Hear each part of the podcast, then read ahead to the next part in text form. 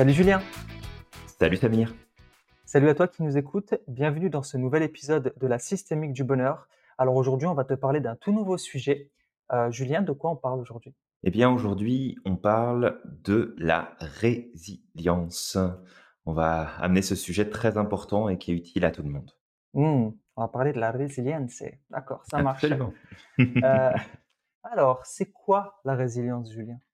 Eh bien la résilience, c'est euh, avant tout une capacité qui existe en chacun de nous. C'est une capacité euh, psychologique, émotionnelle, physique également, qui permet tout simplement de faire face à l'adversité, de traverser des moments difficiles, délicats, de stress, de d'événements tout simplement qui nous touchent profondément, et de pouvoir se remettre plus rapidement, reprendre nos forces, reprendre le contrôle, gérer en fait ce qui est en train de se passer en termes de rapport à l'expérience ou à l'idée ou au souvenir, à, à- à l'événement, de pouvoir retrouver le plus rapidement possible sa stabilité. Ok, super intéressant. Bah, moi, ce que j'avais aussi de la résilience, c'est que on dit souvent qu'un matériau est résilient lorsqu'il est capable de résister à un choc et de se remettre d'une déformation. Alors, euh, par exemple, une balle de tennis est résiliente puisqu'elle est capable justement d'absorber le choc et puis de, de reprendre sa forme, euh, sa forme originelle. Exact. euh, et il y avait Boris Cyrulnik. Alors, Boris Cyrulnik a écrit énormément de livres sur la résilience.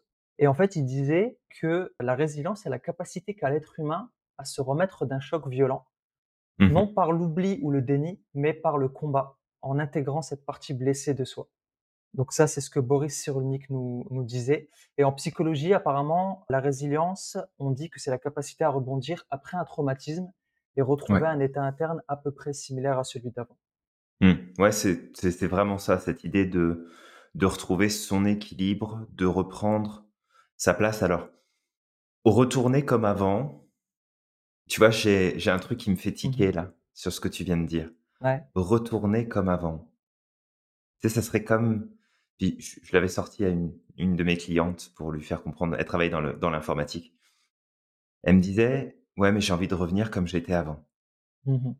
et je lui disais: «D'accord, donc tu as envie de réinstaller Windows 98 sur ton ordinateur. Fait que tu as envie de revenir comme c'était avant. Tu as envie de revenir à une version d'avant qui a pas les connaissances que tu as aujourd'hui, qui a pas l'expérience, qui a pas les apprentissages, qui a pas finalement les découvertes. Tu as envie de revenir comme avant». Je pense pas que ce soit une bonne démarche, honnêtement, de vouloir revenir comme avant, dans le sens où revenir comme avant, ça serait faire abstraction de tout le progrès, de tout le changement, de tout ce qui a été bon dans tout ce qui s'est mal passé aussi, heu, que tu as aujourd'hui. Et revenir comme avant, en tout cas le désir de revenir comme avant, ça fait partie des facteurs qui vont t'amener à vivre de la dépression. Vouloir revenir en arrière, vouloir revenir à ce qui était avant. Donc, sais, là, je donne cette précision-là parce que vraiment ça me ça me fait tiquer, heu, sur le sur le coup, mais effectivement la définition de, heu, la résilience veut que l'on puisse retrouver notre stabilité, notre équilibre et je crois profondément que cet équilibre ne peut se produire que s'il y a intégration de l'expérience et du coup, je veux pas dire que je suis pas d'accord avec Boris Cyrulnik parce que ce serait pas vrai et je prétends pas avoir la la réponse juste, exacte, mais sais, il précise le fait que c'est un combat. Mhm. Mais tant que tu es en combat, tu peux pas accepter ce qui est et tant que tu acceptes pas, tu peux pas avancer et passer à autre chose parce que tu es tout le temps en train de te battre.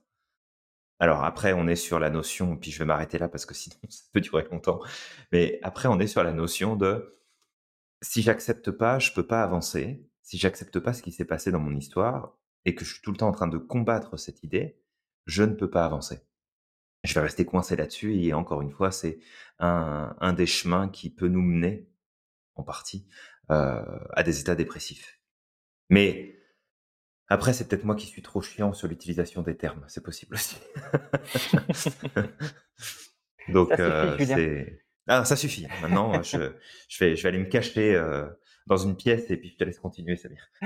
Mais non, mais non. Mais je, je trouve que ton point de vue, effectivement, et euh, ta manière d'aborder ça est très intéressante et effectivement, revenir comme avant, mmh, ça pique un petit peu parce que c'est quelque part ne pas évoluer quand on vit un traumatisme et je vais raconter une histoire par rapport à ça justement, heu, Mmh parce que j'aime bien raconter des histoires et je trouve que ça permet de vivre une expérience. Et c'est vrai qu'on a vécu un choc, on voudrait revenir comme avant, mais je veux dire ce qu'on a vécu. Et là, ça crée des changements, ça crée des ça nous apporte des informations supplémentaires, des enseignements. Mmh et quelque part, avec de l'enseignement, qu'est-ce qu'on fait? On ne peut qu'évoluer normalement lorsqu'on en tout cas, on on prend le temps de réfléchir sur ces enseignements et cetera et revenir comme avant, évoluer, c'est peut-être pas forcément, heu, compatible. Donc j'ai j'aime beaucoup, heu, effectivement ta remarque.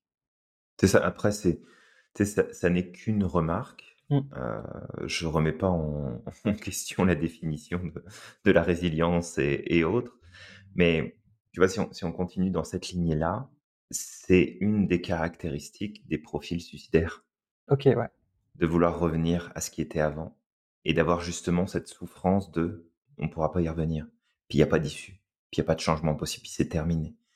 C'est on ne pourra pas revenir à ce point-là.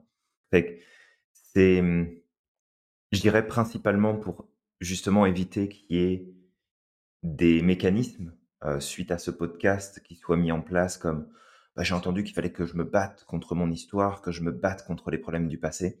Donc non, d'essayer de voir que la bâtir une résilience, je prends cette image-là, mais bâtir une résilience, notre résilience, c'est augmenter notre capacité à jouer le culbuto. Mmh. C'est-à-dire que tu prends un coup, tu es poussé et tu te restabilises. Tu reprends ta place. Mais cette place-là, elle revient parce que tu as des stratégies, parce que tu as des tu des muscles psychologiques, émotionnels, tu as ton environnement qui te soutient. Il y a il y a plein de facteurs qui rentrent en ligne de compte dans la résilience, mais ça te permet de retrouver ta stabilité, même si ton environnement a finalement bougé, changé, même s'il y a eu des transformations profondes. Heu, d'ailleurs, Bo bah, tu vas peut-être nous en parler, mais Boris Cyrulnik a vécu dans, heu, dans sa jeunesse, des situations particulièrement traumatisantes. Exact. Il il me semble que j'ai entendu dans une de ses conférences sur YouTube, et il avait parlé principalement des personnes qui avaient vécu dans les camps de concentration. Mmh mh. Heu, il me semble que lui a dû certainement vivre, mais je suis pas certain et il avait expliqué justement que dans les camps de concentration, les personnes qui étaient les plus costauds, c'est à vérifier, hein, d'accord? Si ça vient de lui ou pas, mais que les personnes qui étaient les plus costauds étaient les personnes qui tenaient le moins longtemps dans les camps de concentration et qui et qui finissaient par s'épuiser le plus vite et que les personnes les plus minces, souvent, qui avaient le moins de force, heu, Mmh étaient les mh. personnes qui duraient le plus longtemps dans les camps de concentration parce qu'ils avaient développé autre chose que la force physique. Ils avaient développé leur ré leur résilience Ouais. et c'est ce qui faisait qu'ils étaient capables justement de tenir beaucoup plus longtemps et de survivre dans les camps de concentration. Mais encore une fois, je pense que je l'ai entendu de lui, mais il faudrait faudrait vérifier. Bah, après c'est ça, même si jamais ça n'était pas de lui, l'image est très parlante. Et souvent, moi je me rattache à à Viktor Frankl et puis les travaux qu'il a pu faire, où il parle énormément aussi de, de résilience et heu, la notion de sens qui est très importante dans son approche, dans son dans ses travaux finalement.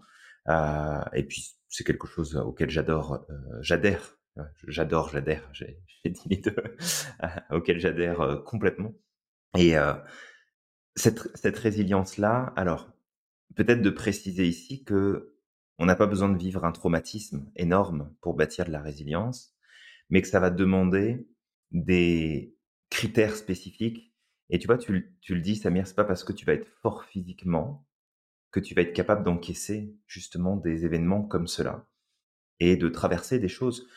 D'ailleurs, d'extérieur, de regarder une personne de l'extérieur ne peut pas nous permettre de prédire est-ce qu'elle va être résiliente ou pas résiliente et celle qu'on pourrait se dire: «Bah, elle est toute fragile, elle est toute menue, elle est toute ceci, toute cela», va être probablement, possiblement, peut-être plus la personne qui va être la plus résistante de toutes Exact. et qui va réussir à passer à travers justement les épreuves, à travers les difficultés. Mais la résilience, peut-être là-dessus et puis j'imagine que tu as que tu as des astuces, Samir, à partager. Mais un point qui est important sur la résilience, je crois qu'il faut vraiment comprendre et c'est pour ça que je me mets un petit peu en désaccordage, si on parle PNL, heu, avec, heu, Boris Cyrulnik, c'est que la résilience se bâtit dans les moments de pause et de ressourcement. Elle se bâtit pas dans le combat, elle se bâtit pas dans la résistance, elle se bâtit pas dans, heu, l'affrontement des épreuves. Si j'ai aucun moyen de me reposer, si j'ai aucun moyen de me ressourcer, si je n'ai aucun point de repère positif auquel me rattacher, alors ma résilience va être, heu, va être vraiment minime. D'accord. Exact. Ben, moi, ce que je pourrais peut-être ajouter, je vais raconter une histoire par rapport à la Mmh mh. résilience, peut peut-être que ça donnera un peu d'espoir aux pers aux personnes qui nous écoutent et Boris Cyrulnik disait justement que et ça, je pense que c'est un point central, donner un sens à une épreuve tragique, c'est mettre Mmh dans son âme une étoile du berger qui indique la direction. Et Mmh pour justement illustrer ce propos de Boris Cyrulnik, je vais raconter une histoire et et cette histoire, en fait, c'est la fable de la fougère et du bambou. Alors je l'avais déjà abordée rapidement, mais là, je Mmh vais vraiment raconter l'histoire et donc toi qui nous écoutes, détends-toi, puis, laisse-toi porter par, par cette histoire. C'est une personne qui nous indique que un jour, je me suis avoué vaincu. J'ai renoncé à mon travail, à mes relations, à ma vie. Je suis allé dans la forêt pour aller avec un ancien que l'on disait très sage. Pourrais-tu me donner une bonne raison de ne pas m'avouer vaincu lui ai-je demandé? Regarde autour de toi, me répondit-il. Vois-tu la fougère et le bambou? Oui, répondis-je. Lorsque j'ai semé les graines de la fougère et du bambou, j'en ai pris soin. La fougère grandit rapidement. Son vert brillant recouvrait le sol. Mais rien ne sortit des graines de bambou. Cependant, je n'ai pas renoncé au bambou. La deuxième année, la fougère grandit et fut encore plus brillante et abondante. Et de nouveau, rien ne poussa des graines de bambou. Mais je n'ai pas renoncé au bambou. La troisième année, toujours rien ne sortit des graines de bambou. La fougère restait toujours aussi belle. Mais je n'ai pas renoncé au bambou. La quatrième année, de nouveau, rien ne sortit des graines de bambou. Mais je n'ai pas renoncé au bambou. Lors de la cinquième année, une petite pousse de bambou sortit de la terre. En comparaison avec la fougère, elle avait l'air très petite et insignifiante. La sixième année, le bambou grandit, grandit encore et encore, jusqu'à atteindre 20 mètres de haut. Il avait passé cinq ans à fortifier ses racines pour le soutenir. Ses racines l'ont rendu plus fort et lui ont donné ce don qu'il avait besoin pour survivre. Le sage lui dit alors, Savais-tu que tout ce temps que tu as passé à lutter, tu étais en train de faire pousser et fortifier tes racines? Le bambou a une fonction différente de la fougère. Cependant, les deux sont nécessaires et font de cette forêt un lieu agréable, reposant et magnifique. Ne regrette jamais un seul jour de ta vie. Les bons jours te rendront heureux, les mauvais jours te donneront de l'expérience. Les deux sont essentiels à la vie. Le bonheur nous rend doux, les essais nous rendent forts, les peines nous rendent humains, les chutes nous rendent humbles, la réussite nous rend brillants. Si tu n'obtiens pas ce que tu désires, ne désespère pas. Qui sait, peut-être que tu es juste en train de fortifier tes racines. Super, merci, heu, Samir pour ce partage. C'est vraiment chouette et hem, c'est une belle, hem, une belle représentation, une belle métaphore que tu nous donnes là sur, heu, sur ce principe.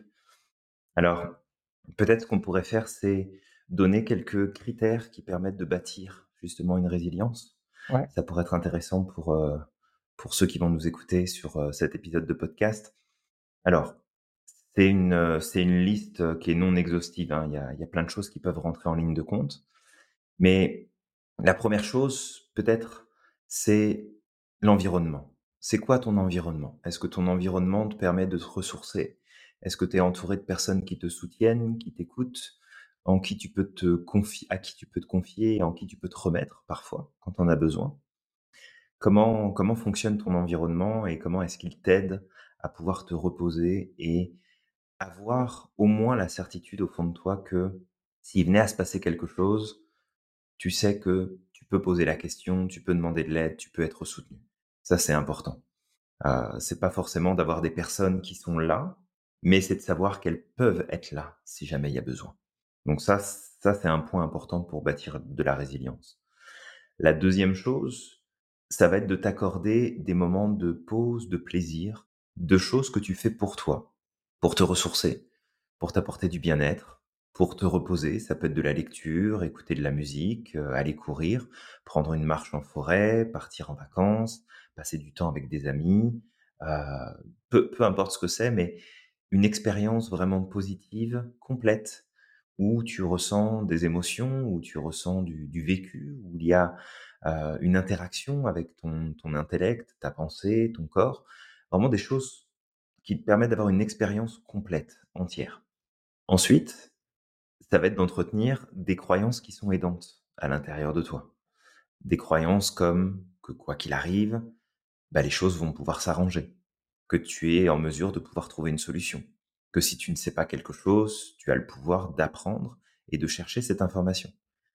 Donc tout, tout ce type de croyances qui vont te servir de stratégie mentale, intellectuelle, qui vont pouvoir se, se mettre en place un petit peu comme un filet de sécurité quand le sol en dessous tes pieds est en train de se dérober, de pouvoir te raccrocher à quelque chose. Ensuite, de travailler sur tes émotions.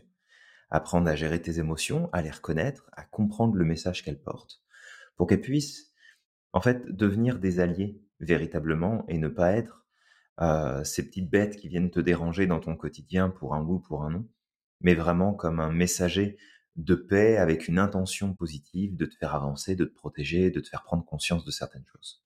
Ensuite, c'est de pas aller au combat constamment. C'est de savoir aussi te retirer des combats qui sont inutiles, de lâcher prise sur les choses qui n'en valent pas la peine et vraiment de garder en tête ce que je disais tout à l'heure, c'est que ta résilience ne peut pas se bâtir dans l'adversité. Ta résilience va être utilisée dans l'adversité, ça va être ton, ton bouclier, ça va être ta forteresse, mais si elle est tout le temps assaillie, ta forteresse va finir par tomber.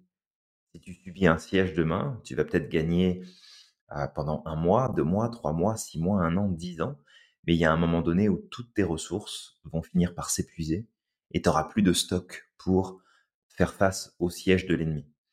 il faut vraiment garder en tête que la résilience n'est pas de la résistance. La résilience, c'est un bouclier qui a ses limites, qui peut t'emmener très loin, qui peut résister très longtemps, mais qui a besoin d'être rechargé, d'avoir des ressources.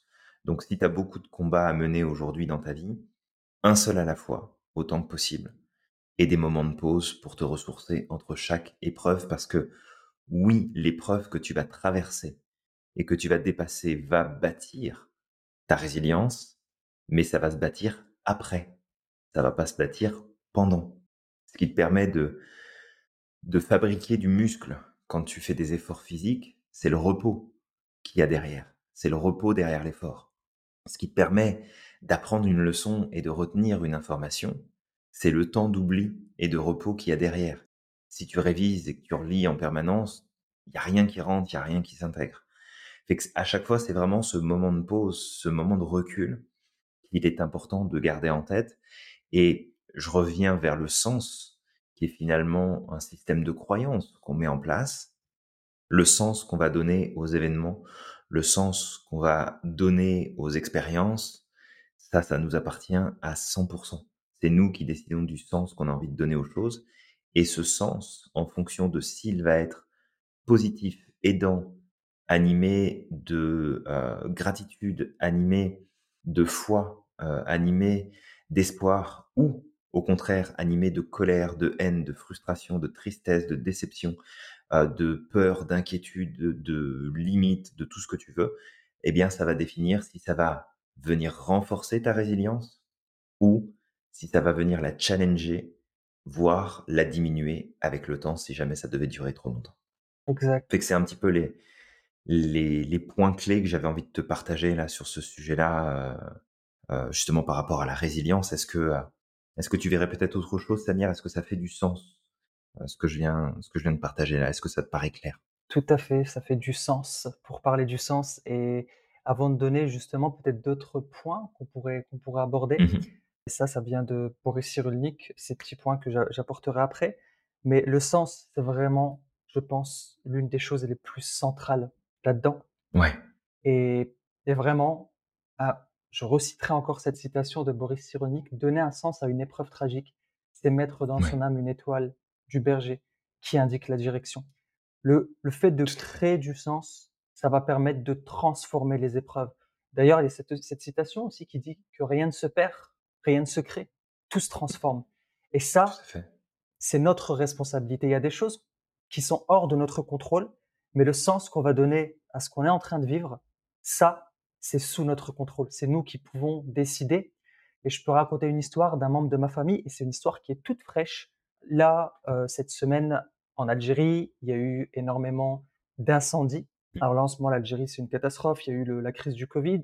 Là, il y a eu, donc ils avaient pas de ils avaient plus d'oxygène dans les hôpitaux et puis là, même pas une semaine après, ils ont, ils ont ce problème-là de d'incendie de forêt.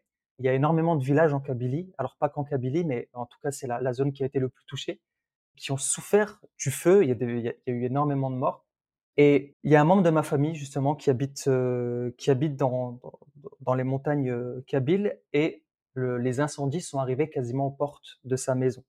Donc bon, Dieu merci, heu, ils s'en sont sortis et ça c'est enfin voilà, j'ai beaucoup de gratitude par rapport à ça et le lendemain en fait de de de cette épreuve, donc le feu a été maîtrisé et ça s'est arrêté.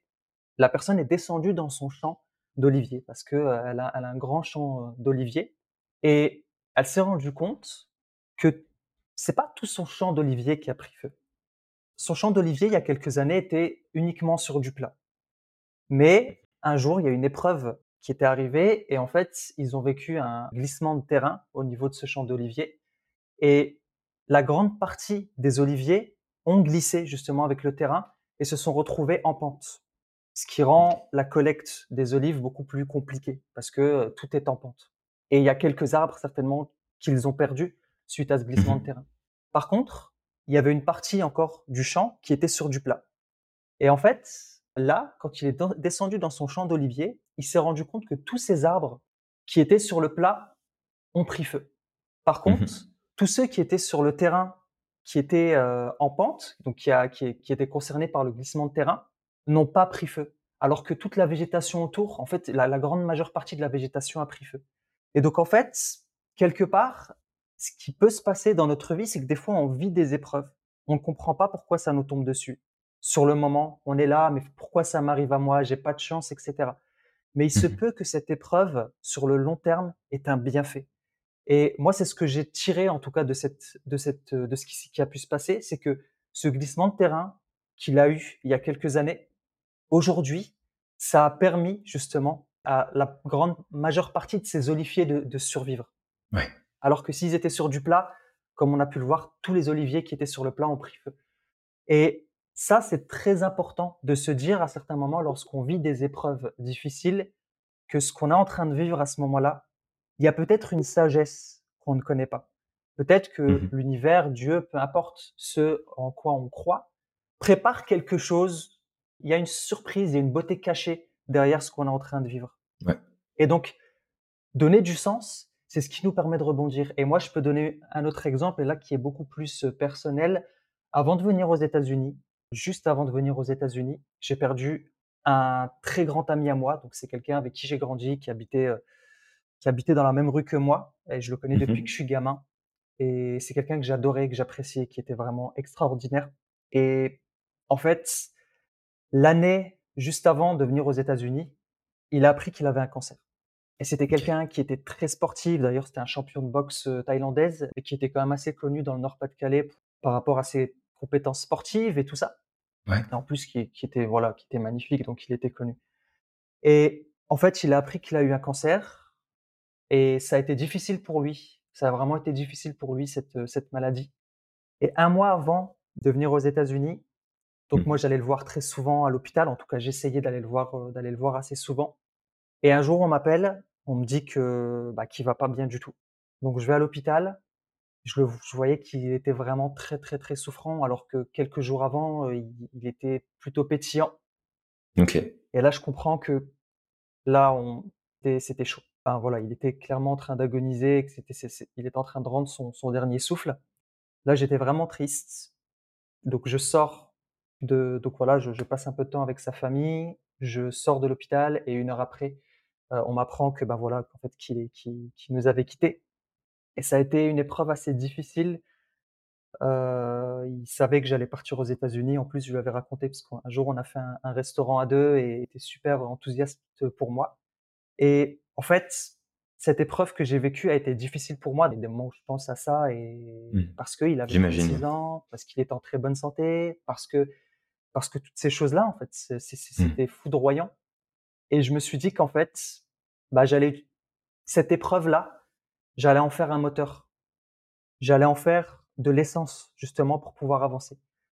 Parce qu'il se doutait pas qu'à l'âge de 36 ans, il pouvait nous quitter. Alors lui, il a fait voilà, il a accompli une bonne partie de sa sa sa légende personnelle. Il il a enfin voilà, lui, sa vie, c'était le sport, sa passion et il a il a gagné énormément de trophées, il a fait pas mal de choses. Alors peut-être qu'il avait encore d'autres choses à faire. Mais moi, je me suis dit à ce moment-là que j'allais arrêter de gaspiller mon temps, que, Ouais. bah, j'ai quitté mon job juste avant et et je me suis dit que c'est fini, j'allais plus faire de job justement qui n'avait pas de sens pour moi et qui allait me gaspiller une bonne partie de mon énergie et j'allais j'allais essayer de mettre mon focus dans ce que j'ai toujours rêvé de faire, c'est-à-dire inspirer, heu, essayer d'apporter de l'harmonie autour de moi.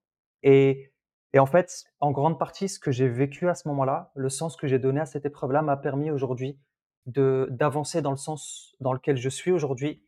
Et et aujourd'hui, bah, voilà, je suis je suis pleinement épanoui et je sens en tout cas que que la mission que j'ai sur terre, je suis en train de la remplir petit à petit.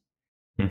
et on sait pas ce qui peut arriver demain, mais en tout cas, aujourd'hui, je peux dire que je suis fier d'avancer sur le sur ce chemin-là et si un jour, ben, voilà, si un jour, heu, je serais amené à à quitter cette cette terre, au moins, j'ai commencé à planter des graines autour de moi et j'ai commencé justement à essayer d'aider les gens qui sont autour de moi à à devenir meilleurs et peut-être dans 1-2-3 générations à permettre, heu, à ce monde de devenir, heu, meilleur jour après jour. C'est, heu, bah, déjà merci pour, heu, pour ce partage-là. Ça fait beaucoup d'écho, heu, de de mon côté, puis j'imagine pour plein de personnes qui vont, heu, qui vont t'écouter, Samir et moi, j'en suis sûr que tu vas que tu vas faire cette différence-là. J'ai aucun doute là-dessus. je l'espère, mais je je ferai tout ce qui est en mon possible pour, en tout cas. Mmh.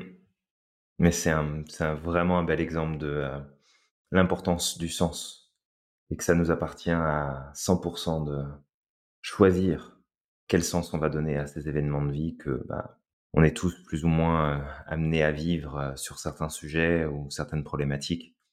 Mais, heu, ça nous appartient pleinement. C'est qu'est-ce qu'on va décider d'en faire et ça, c'est un c'est un un levier qui est tellement puissant et qui peut faire tellement la différence qu'il y a pas de, il a pas vraiment de de mots pour décrire à quel point le la notion de sens a un poids énorme. Sais, si on devait le représenter, je pense qu'on pourrait mettre le sens, heu, au même, heu, au même niveau qu'un trou noir. Que c'est que c'est tellement lourd et que tellement puissant que ça attire tout dans sa direction et que ça ramène tout, heu, vers son centre. Et de se dire qu'on pourrait, comme ça mettre des petits trous noirs dans notre vie, qui restent quand même les objets célestes les plus lumineux, de l'univers et que, et que ce trou noir-là, bah, si s'il est clair, s'il est, s'il est précis, si on a choisi le sens qu'on veut lui donner, il va attirer tout dans son sillage, il va attirer tout vers lui et que c'est, heu, c'est vraiment puissant. Merci, z merci pour ce partage-là, Samir. Mmh et dans une seule direction en plus. Il va mettre toute l'énergie dans une seule direction. Oui. Le trou noir. Oui, Mmh. contrairement au reste qui va en expansion, lui, il va en se se reconcentre vers le vers Mmh. lui-même, vers vers l'intérieur. Ça veut pas dire qu'il faut être égocentrique et penser qu'à soi, mais le la notion de sens permet d'attirer tout, heu, dans une seule et même direction. C'est ça qui est puissant. C'est ça qui est génial. Exact. D'ail d'ailleurs, si on regarde justement les personnes qui ont le plus inspiré dans ce monde, heu, si on prend alors je je cite toujours les mêmes personnes, mais il y en a tellement, Mmh d'autres. mh. Hem, il y a, bah, je cite souvent Martin Luther King, Mandela, Mmh Malcolm. X. Moi, Malcolm X, j'adore Malcolm X. C'est une personne qui m'inspire énormément par son parcours, parce qu'il est parti de il le le gars est revenu de très, très loin. Il a fait Mmh il a eu plusieurs vies en une seule. Il est passé donc du du bandit au, prisonnier, et puis, à la personne justement, qui qui était capable d'inspirer les autres et puis après il s'est recadré à Mmh la fin de sa vie pour, partir sur un autre combat qui était beaucoup plus universel. Mais il y a aussi il y a aussi Gandhi, il y a aussi, Mère Teresa, il y a aussi, Mmh. l'abbé Pierre et toutes ces personnes-là, bah, toutes ces personnes-là avaient un sens dans leur vie et et Ouais. même, je dirais, une des techniques, heu, parmi les techniques qu'on pourrait ajouter, c'est la spiritualité. La spiritualité, c'est quelque chose de très puissant, c'est quelque chose Oui, qui c'est vrai, on l'a pas évoqué. Exact. ouais, c'est quelque chose qui drive et il faut savoir que quand je parle de spiritualité, c'est au-delà de de la religion. C'est Mmh, vraiment tout à fait, parce ouais. qu'il y a des gens qui sont religieux et qui sont pas spirituels. Il y a des gens qui sont, heu, qui qui sont pas religieux et qui sont spirituels et et cette spiritualité, c'est quelque chose qui est beaucoup plus puissant pour justement donner du sens à sa vie, s'abandonner à quelque chose qui est beaucoup plus grand que nous, heu, à un ordre qui est beaucoup plus grand que nous, peu importe comment on peut l'appeler. Je l'avais dit tout à l'heure, il y a peut-être des gens qui vont appeler ça la nature, il y a des gens qui vont appeler ça Dieu, heu, il y a des gens qui vont appeler ça l'univers. Voilà, la manière dont vous l'appelez, voilà, ça c'est je veux dire, ch chacun aura aura sa sa conception des choses, Complètement, ouais.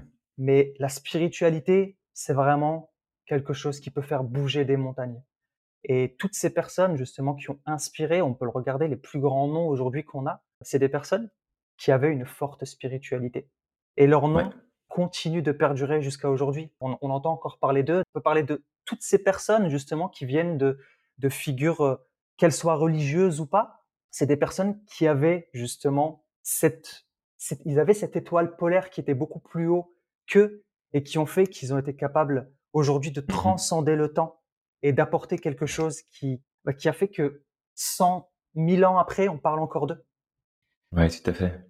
Et, et- et d'autres peut-être techniques que je pourrais donner, c'est, alors tu le disais, de révéler sa part d'ombre. Mmh Il faut savoir que le partage, le fait de partager ses émotions, de partager ce qu'on vit au, au moment où on le vit, les épreuves qu'on est en train de vivre, euh, d'en parler, c'est quelque chose qui va permettre justement de développer sa résilience. Pourquoi? Parce qu'on extériorise tout ce qui est en nous. Et en fait, parler aussi, ça permet d'avoir du feedback extérieur. Alors moi, je me rappelle, j'ai vécu aussi des épreuves dans ma vie et euh, bah, on voit très bien. euh, allez, je, vais je vais dire ça pour rigoler, mais j'ai un corps de lâche, hein, mais ça, j'en suis pas. euh, voilà, je suis pas, j'ai pas de problème avec ça aujourd'hui. Avant, je- j'en avais peut-être, j'avais peut-être des problèmes avec ça. Mais il y a des gens qui, à l'extérieur, pouvaient me voir et penser que, en fait, j'étais j'étais une petite chose fragile.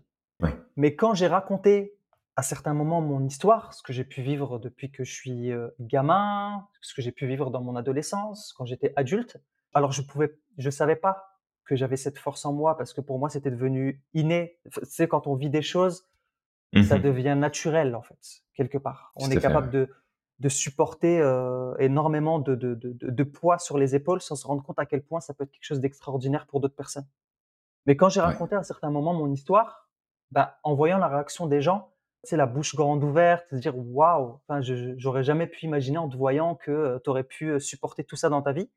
Ben, je me suis rendu compte effectivement à quel point, peut-être que je suis pas capable comme ça physiquement, heu, je je physiquement, j'ai pas l'air très, très fort, mais que toutes ces épreuves que j'ai pu vivre dans ma vie ont Mmh m'ont mh. permis de bâtir une résilience et cette résilience alors la dernière fois, je disais que justement la la résilience ou la persévérance, c'était la force des faibles, mais c'est pas la force des faibles en réalité parce que, tu sais, quand tu as un mental qui est un mindset qui est qui est résilient, Mmh. tu peux supporter beaucoup, beaucoup, beaucoup de choses et tu peux aller beaucoup plus loin qu'une personne qui peut paraître très, très forte Ah oui, complètement.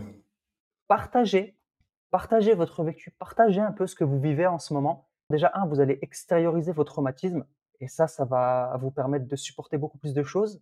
Mais en plus, parfois, vous allez avoir du feedback extérieur qui va vous permettre de comprendre à quel point vous êtes fort en Ouais. réalité. Et la parole, alors souvent, elle a plus une fonction affective qu'informative. Et ça, c'est Boris Cyrulnik qui nous le dit. Et l'affection, alors on a pu voir que justement, l'affection, c'est quelque chose qui pouvait nous permettre de bâtir notre résilience. Sans affection, on a pu voir, bah, à travers l'ex l'expérience que tu nous avais donnée la dernière fois, des personnes qui étaient privées d'affection allaient Mmh mh. plus souvent, se laisser mourir. Alors il y avait eu des expériences horribles qui avaient été faites sur des nouveau-nés, Ouais, sur des nouveau-nés, ouais, tout à fait. ouais, sur des nouveau-nés et puis aussi sur les personnes âgées. On se rend compte aujourd'hui avec les neurosciences, par exemple, que les les personnes âgées qui sont mis dans des alors encore une fois, ça dépend, mais qui sont abandonnés, mis dans des maisons de vieillesse où il y a personne qui vient les voir, où ils sont isolés, etc., ben, avaient beaucoup plus de chances d'avoir des problèmes euh, type Alzheimer, etc., des problèmes cognitifs, que des Mmh personnes qui avaient de l'affection et qui avaient de l'attention. Tout à fait, ouais. Donc ça, ça va être important. Et justement, cette, ce fait d'extérioriser, ça peut se faire aussi bien par la parole, si vous avez des personnes autour de vous, mais de pas pas vous isoler en tout cas. Mais ça peut se faire aussi à travers l'écrit, la peinture, à travers du travail associatif, peu importe, mais de contribuer à quelque chose et de partager. Tout à fait. Une autre technique que je pourrais donner, ça c'est par l'écriture. Si vous vivez des traumas, ça peut être intéressant d'écrire une lettre et de l'envoyer aussi euh, à une adresse fictive. Alors j'ai adoré cette euh, technique-là parce que je l'ai déjà utilisée. Mmh Ça peut être à une adresse ficti- fictive ou à un mail qui n'existe pas. Mais par exemple, vous avez vécu un traumatisme, vous en avez pas parlé autour de vous. Pour le moment, vous êtes peut-être pas prêt d'en parler autour de vous. Ça peut être bien d'écrire une lettre et de l'envoyer, je sais pas, à une adresse euh, 105 rue des Traumas ou, euh, ou quelque chose qui peut parler comme ça par rapport à ce que Tout vous avez fait, pu ouais. vivre et de l'envoyer à cette, à cette adresse-là, de d'extérioriser peut-être vos colères, ce que vous avez pu vivre, etc. Et ça peut vous aider justement à, à vous permettre de d'augmenter votre niveau de résilience dans le sens où ça va vous permettre d'extérioriser une partie de ces énergies négatives que vous stockez et de vous permettre d'avoir un peu plus d'énergie positive pour avancer dans le bon sens. Et Génial. Souvent, quand on vit une épreuve, on a l'impression que l'herbe est plus verte ailleurs. Et Mmh, toujours, ouais. ce ce que je dirais, c'est que l'herbe n'est pas plus verte ailleurs. L'herbe est plus verte là où tu l'arroses. Complètement. Donc, au lieu de, sais, de projeter tout ça à l'extérieur, commence à arroser un petit peu plus ton herbe de manière à la rendre plus verte et pouvoir avancer. Génial. Merci, heu, Samir, pour tout ça, c'est cool. Je t'en prie. C'est vraiment chouette. Sais, je repense à à tout ce que tu dis et bon, je pense qu'on a on a vraiment partagé plein, plein de choses sur le sujet donc heu heu, j'imagine qu'on va pouvoir, s'arrêter là pour aujourd'hui mais Ouais. il y a une il y a une question, tu sais, quand tu parlais de spiritualité, il y a une question que j'aime bien utiliser et et toi qui nous écoutes, je t'invite à te la poser et trouver ta propre réponse. C'est: «Est-ce que nous sommes des êtres physiques qui pouvons vivre une expérience spirituelle? Ou est-ce que nous sommes des êtres spirituels qui sommes en train de vivre une expérience physique?» donc vraiment de savoir quelle place tu as envie de donner à ça et comme tu l'as dit Samir, ces personnes qui sont les plus, hem, les plus reconnues, qui ont de la réussite, qui ont du succès, qui ont su sortir de situations compliquées, difficiles, d'expériences de vie, heu, traumatisantes, elles ont en commun cette spiritualité et encore une fois, spiritualité n'est pas religion et spiritualité ne veut pas dire non plus croire à tout ce qui vient et se jeter à corps perdu dans la première, heu, dans le premier dogme qui passe. Bien au contraire, c'est d'avoir un esprit suffisamment ouvert et critique pour savoir faire la distinction entre ce qui nous permet de grandir, de progresser et ce qui nous enlève notre pouvoir, qui est, heu, souvent utilisé d'ailleurs, heu, de la mauvaise façon par, par plein de personnes pour prendre le contrôle, que ce soit d'individus ou de peuples tout entiers. Heu, mais la spiritualité peut être vraiment quelque chose de positif, plus tout ce que tu nous as partagé Samir, donc heu, c'est vraiment, heu, vraiment chouette. Je pense que là, on a comme créé toute une liste de choses qu'on peut mettre en place, qu'on peut développer pour, bâtir une résilience qui, va faire la différence dans la vie de chacun. C'est cool. Exact. Bah, j'espère vraiment que ce podcast, en tout cas, t'a t'a parlé, toi qui nous écoutes, et que ça va déjà te permettre, en tout cas, de pouvoir avancer sur le chemin de la résilience et, et de l'excellence. Parce que vraiment, ça va être important. Oub- Oublie pas cette image. Un œuf n'est pas résilient, parce qu'un œuf, au moindre choc, il va se casser. Une balle de tennis, elle est résiliente parce qu'elle va absorber le choc. Elle va absorber ce qu'elle est en train de vivre actuellement pour, à ce moment-là, pouvoir re, quelque part, transformer cette énergie et lui permettre de rebondir. Et, Tout à fait. et, et aussi, bah, dans tout ce que tu vis, n'oublie pas juste une chose, c'est que les super-héros prennent du temps pour eux. Alors c'était toi qui avais dit ça la dernière fois, mais tu disais que Mmh justement, les super-héros ont toujours un moment, après leur combat contre le crime, il y a des moments où ils perdent, et pour, se, pour pouvoir gagner, qu'est-ce qu'ils font? La première chose qu'ils font, c'est qu'ils prennent du temps pour eux et ils se reposent. Ouais. Ouais, ils repensent à des bons souvenirs, ils repensent à des choses qui sont importantes pour eux. Ils se ressourcent émotionnellement, psychologiquement, physiquement, quand c'est possible. Et c'est ça qui leur permet de, de repartir sur le champ de bataille et puis de remporter justement la bataille. Exact. Et que, clairement, on, on absorbe, on prend du recul, on lâche prise, mais on se met pas en résistance. Sinon, si on se met en résistance, bah, coquille d'œuf, ça pète et puis ça fait mal. Ouais. Et on décide surtout, on décide du sens qu'on veut Mmh. donner à cette épreuve. Vraiment. Dans cette vie, il y a plein de choses qu'on ne maîtrise pas. Il y a des choses qui sont, comme disait Marc Aurèle, il y a des choses qui sont sous notre contrôle, et il y a des choses qui sont Mmh hors de notre contrôle. Et ça, tu me l'as rappelé récemment. J'avais fait une petite euh, overdose d'injustice. Alors moi, l'injustice, ça me touche profondément. J'ai appris, grâce à notre coaching, justement, à, à gérer ça. Mais Ouais. récemment, il y en avait tellement que ouais, j'ai saturé et, euh, et j'ai fait une overdose d'injustice. Et tu m'as recadré à ce moment-là, justement, en me Mmh rappelant à ça. Quel sens je veux donner à tout ça? Est-ce que je veux mettre mon focus sur la tache noire? Alors, on peut prendre une, une petite feuille, une feuille blanche. Il peut y avoir une petite tache noire au milieu. Cette tache noire, ça représente 5% de la feuille. Mmh Juste 5%, c'est un petit, euh, c'est un petit quelque chose. Mais on a encore 95% de surface vierge sur la feuille. Ouais. Et si on met le focus sur la tache noire, qu'est-ce que ça va faire? Ça va amplifier le problème. Si on décide de mettre le focus sur la partie vierge, bah là, on peut commencer à faire quelque chose, on peut dessiner, on peut faire plein de choses et embellir cette feuille à ce moment-là. Tout à fait. Et il se passe plein de choses dans la vie, on a des épreuves, il y a de l'injustice, il y a plein de choses qui ne sont pas sous notre contrôle. Bah, remettons le focus sur ce que nous, on peut faire aujourd'hui, sur la petite différence qu'on peut apporter et qui peut-être sur le long terme va apporter du changement et va Mhm. inspirer, en tout cas va amener le monde à, à quelque chose de beaucoup plus beau. Exact. Top. Voilà, voilà. Alors toi qui nous écoutes, euh, si tu as aimé cet épisode, on t'invite à liker, à partager, à commenter et puis euh, tout simplement à t'abonner pour être sûr de recevoir euh, toutes les alertes euh, des podcasts qu'on publie, des vidéos qu'on met en ligne, euh, des choses qu'on partage régulièrement. Et puis, euh, et puis bon, on va se retrouver bientôt hein, pour un prochain épisode. Exactement, Julien. Et surtout, bah, toi qui nous écoutes, je t'invite à croire au maximum en ton potentiel. Exact. N'oublie pas que tu es magique et on te dit à la À la prochaine. prochaine.